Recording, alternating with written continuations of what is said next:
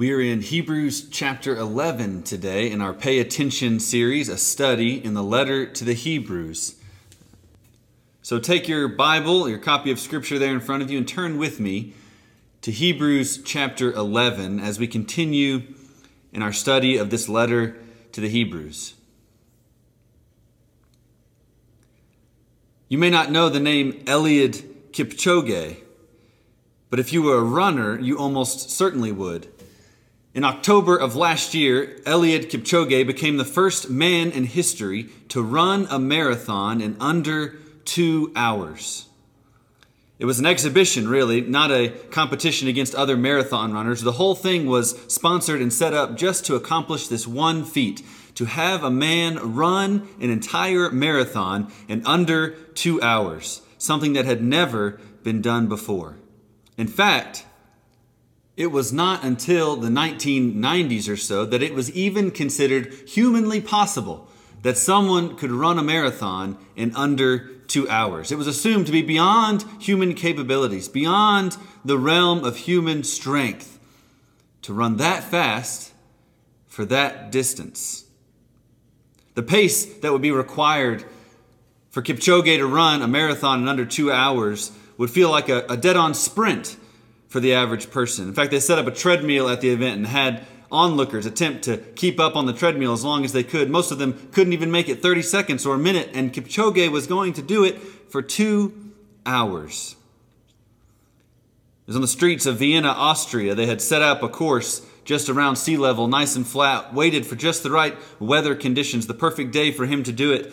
And as he came to the final stretch, having all along been tracked on a clock that was keeping his pace to see if he would make it, the announcer starts telling the story. He's sprinting into the history books, he said. This is history unfolding on the streets of Vienna, a Saturday run like we've never seen before. Neil Armstrong we had on the moon in 1969. We had Roger Bannister, a four minute mile 65 years ago. Edmund Hillary, the first man to climb Everest in 1953. And we have one minute to go, and Eliud Kipchoge is on his way. As Kipchoge came down the home stretch, the announcer continued to describe the feat that we were watching.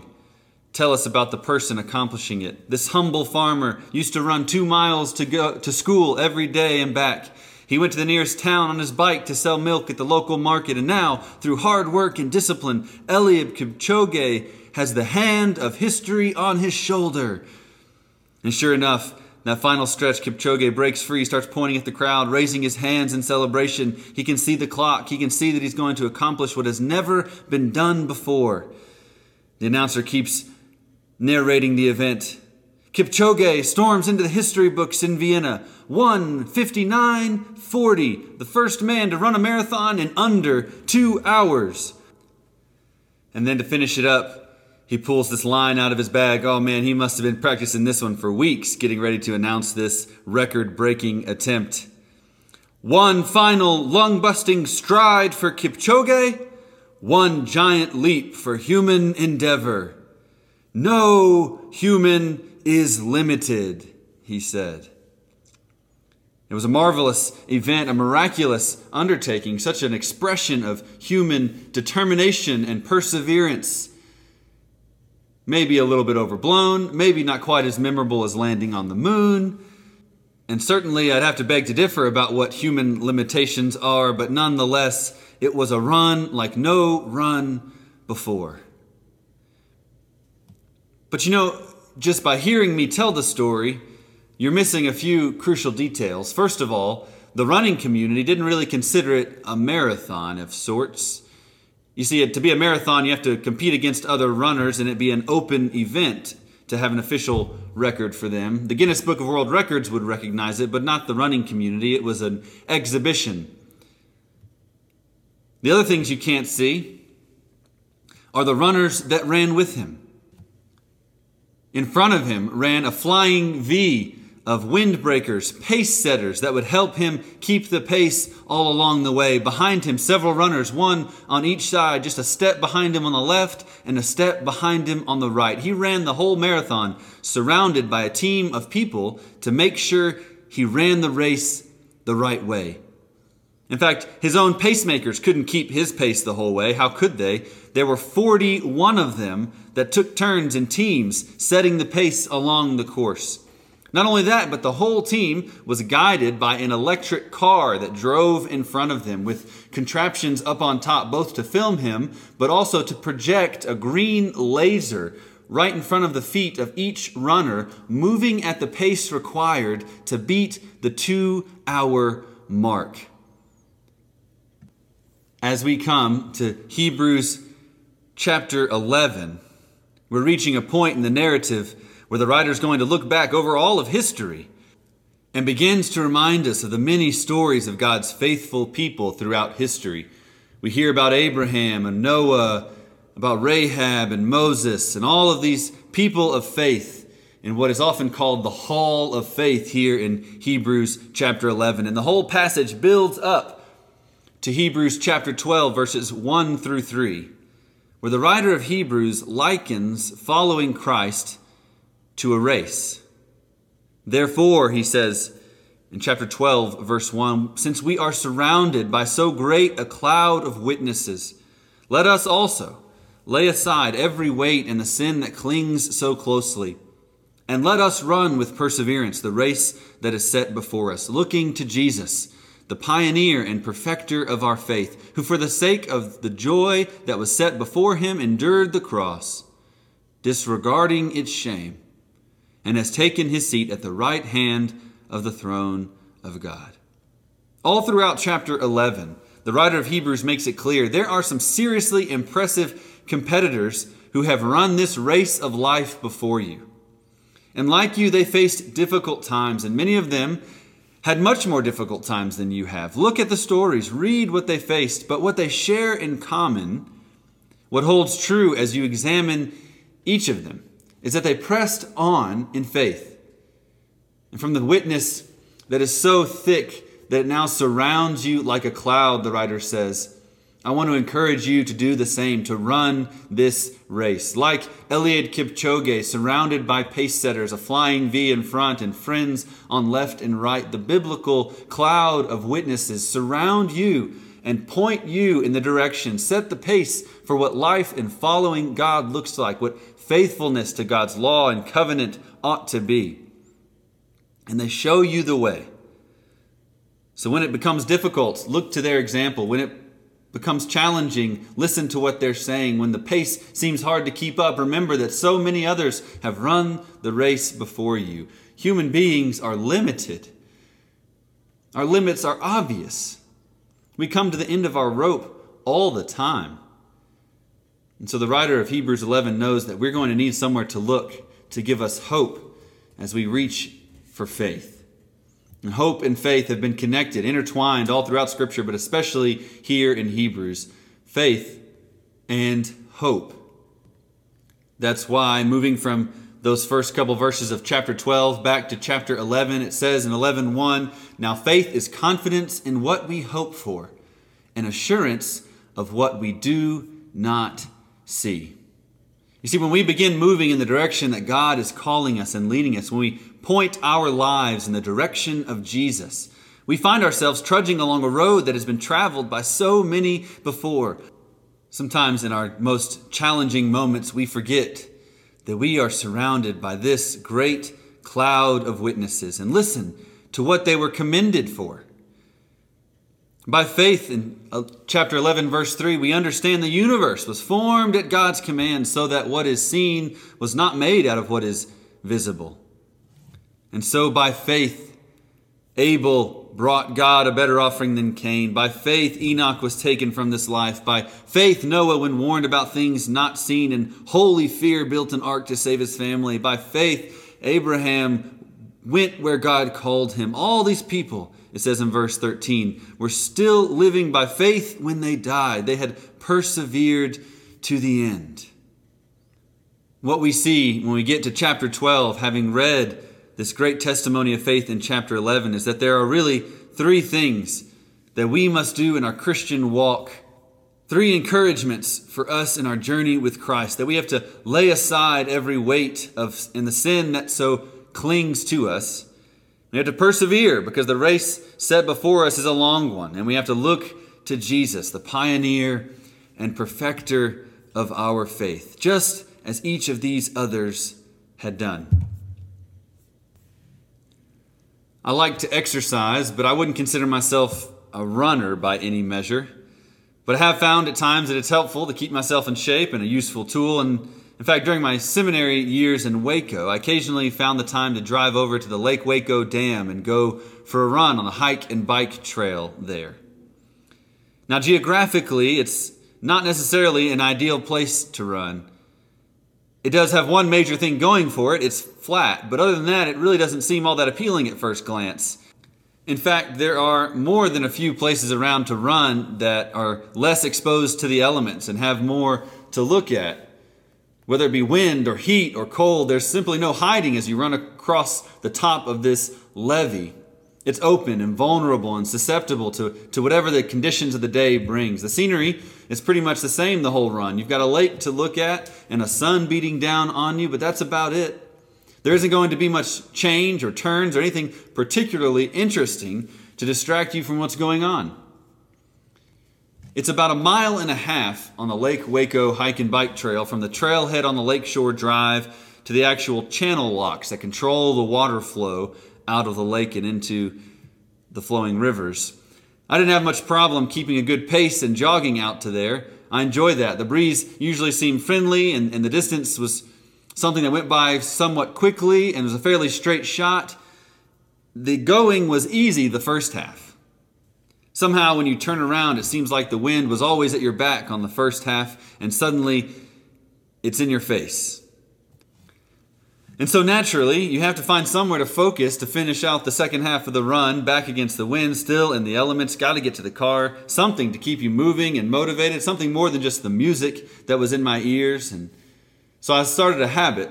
You see, all along the levee, there are these lamp posts. They're the size of street lamps and are dispersed about, I don't know, every 60 yards along the levee trail. The lake is nice to look at for the first half, but the run back needs something else. And so one day I decided to count the lamp posts from the channel locks back to the trailhead. I had no idea how many there were. You can see a long way down the levee, but it's actually quite deceiving when you can see that far in an open area. Things can appear a lot closer than they really are on such a flat, open surface. If you had asked me before, I would have guessed maybe 20 or 25 lampposts. But nonetheless, I started running down the second half. I realized really quickly it's going to be hard to keep track of the number I was on, so I just started saying it every step, every footstep along the way. One, one, one for a while. And when it got to the next lamp, two, two, two, making my way through the run. I quickly realized there's going to be a lot more lampposts than I anticipated. I got a quarter, halfway, two thirds down the track. I could see the next several, but beyond that, the rest of them were out of sight. It was easy to get caught up in looking ahead. I mean, how many are there total? How many are left? Am I halfway there? Am I almost there? The point is this that there was only one thing I could do to find out keep running, keep counting. Keep reciting the number of the step that I was on at each step I took. If I looked too far ahead for too long, I'd start moving to the next number before I actually got there.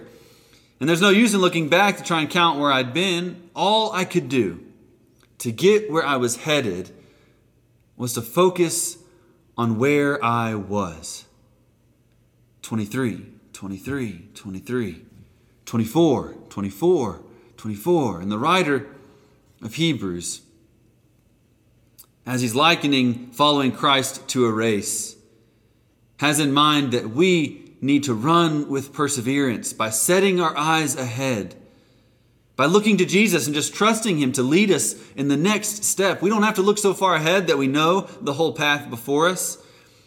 We simply have to know that the author and perfecter of our faith is the one who's running beside us that the one who sets the pace for us is Jesus himself, the perfect human. Sometimes in our lives, it can seem like there's not much impressive to the average eye about the race we're running.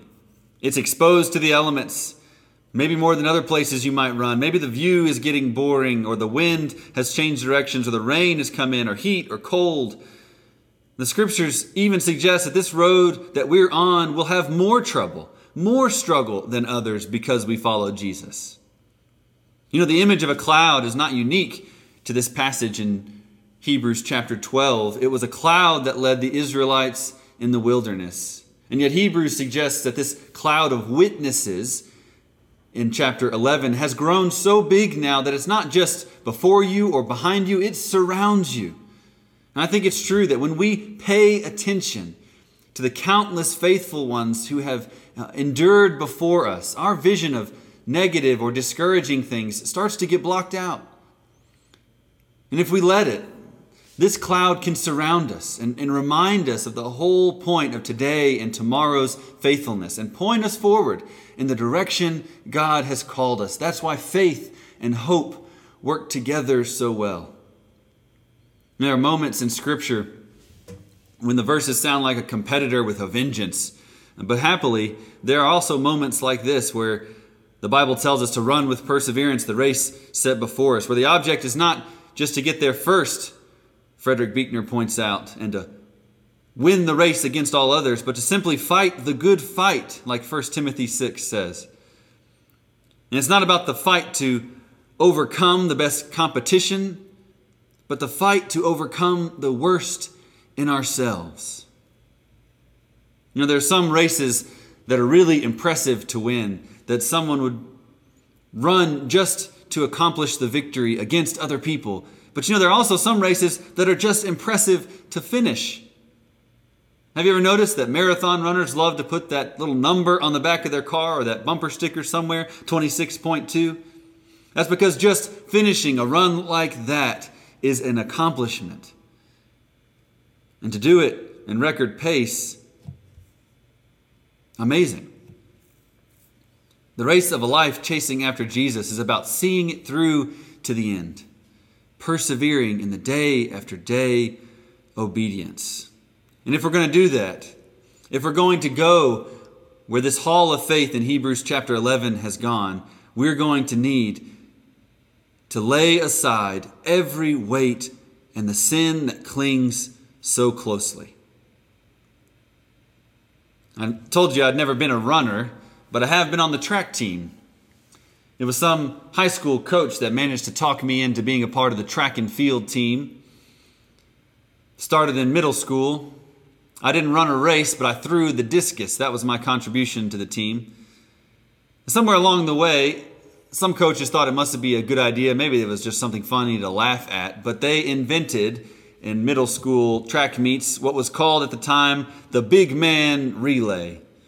The idea was that they would get all these big guys who threw the shot put and the discus and make them all race against each other. See whose team had the fastest big guys.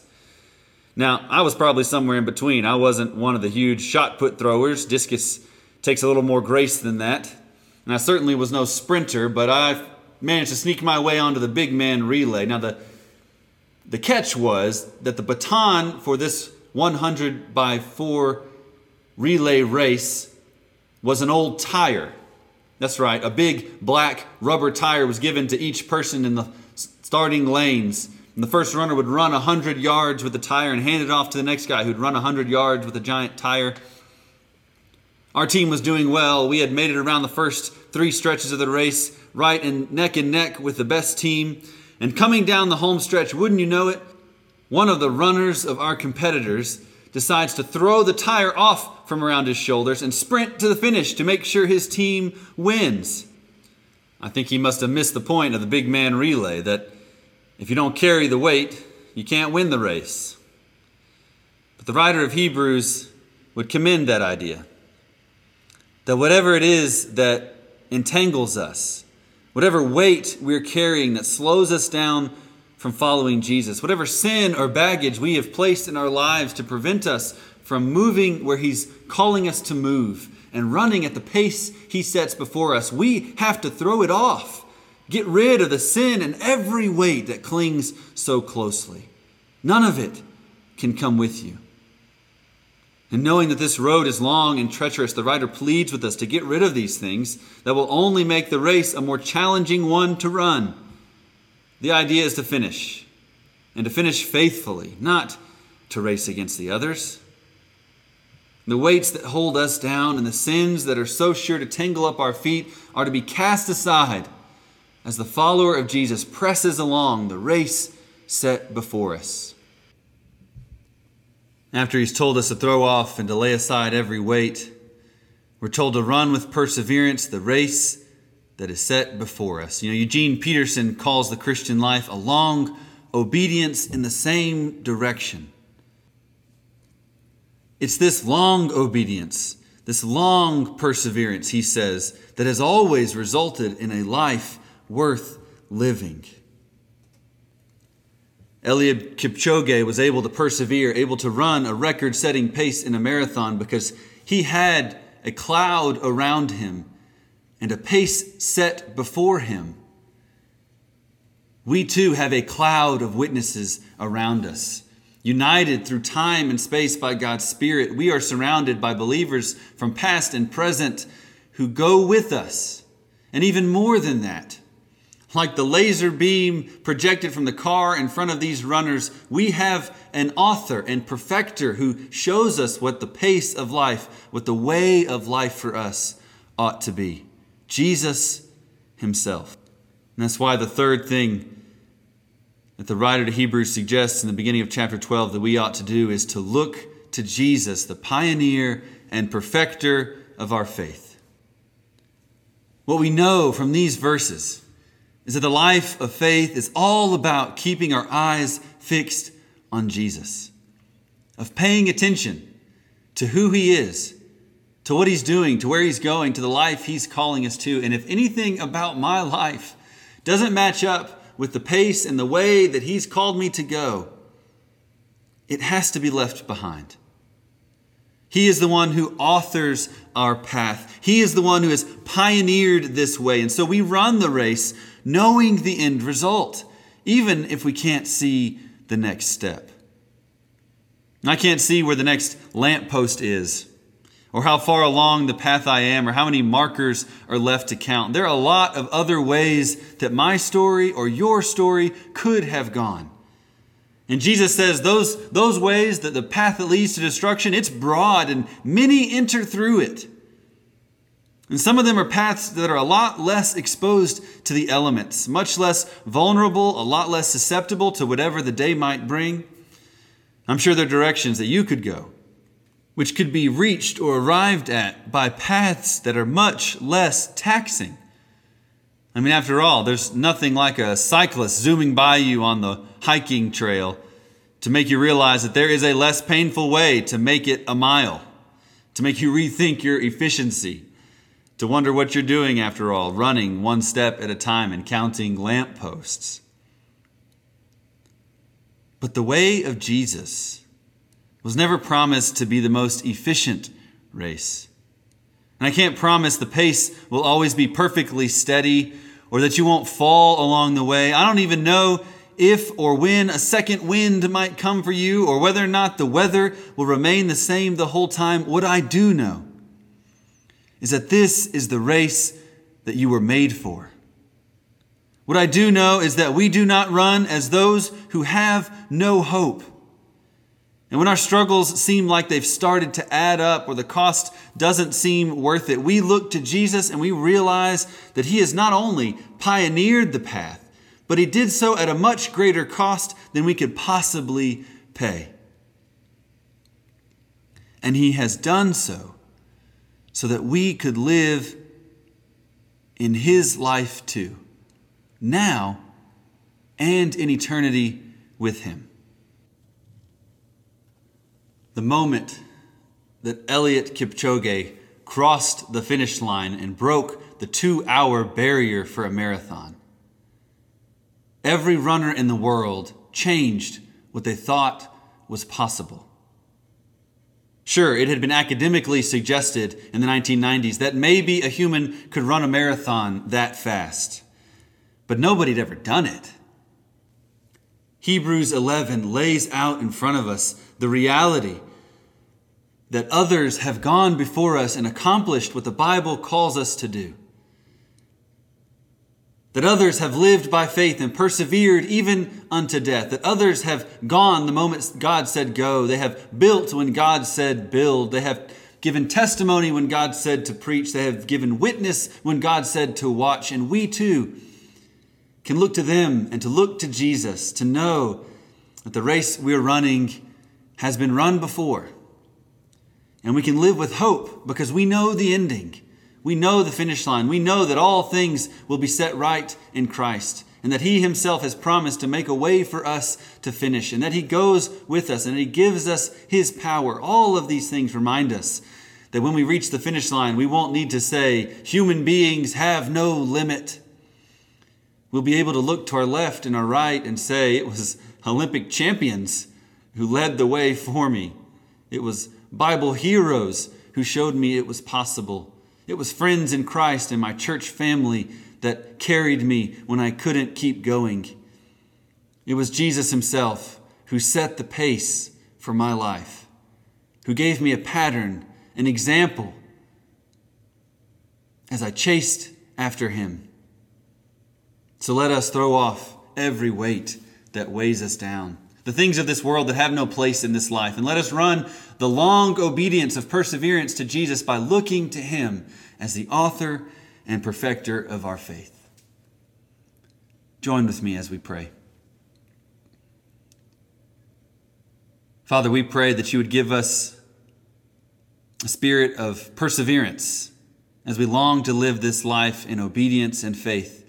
We pray that you would fill us with hope as we live not as those who don't know the ending or where the path is going, but as those who do know where you have called us and what awaits those whose faith is in you. Father, we pray that the hope of your new creation would lead us on to imagine and to bring that kingdom to come now on earth as it is in heaven. Give us new wind in our lungs, new breath for the journey, a new spirit to carry us on in new and fresh ways in these days, so that we might be the people of God in this place. In Jesus' name, amen.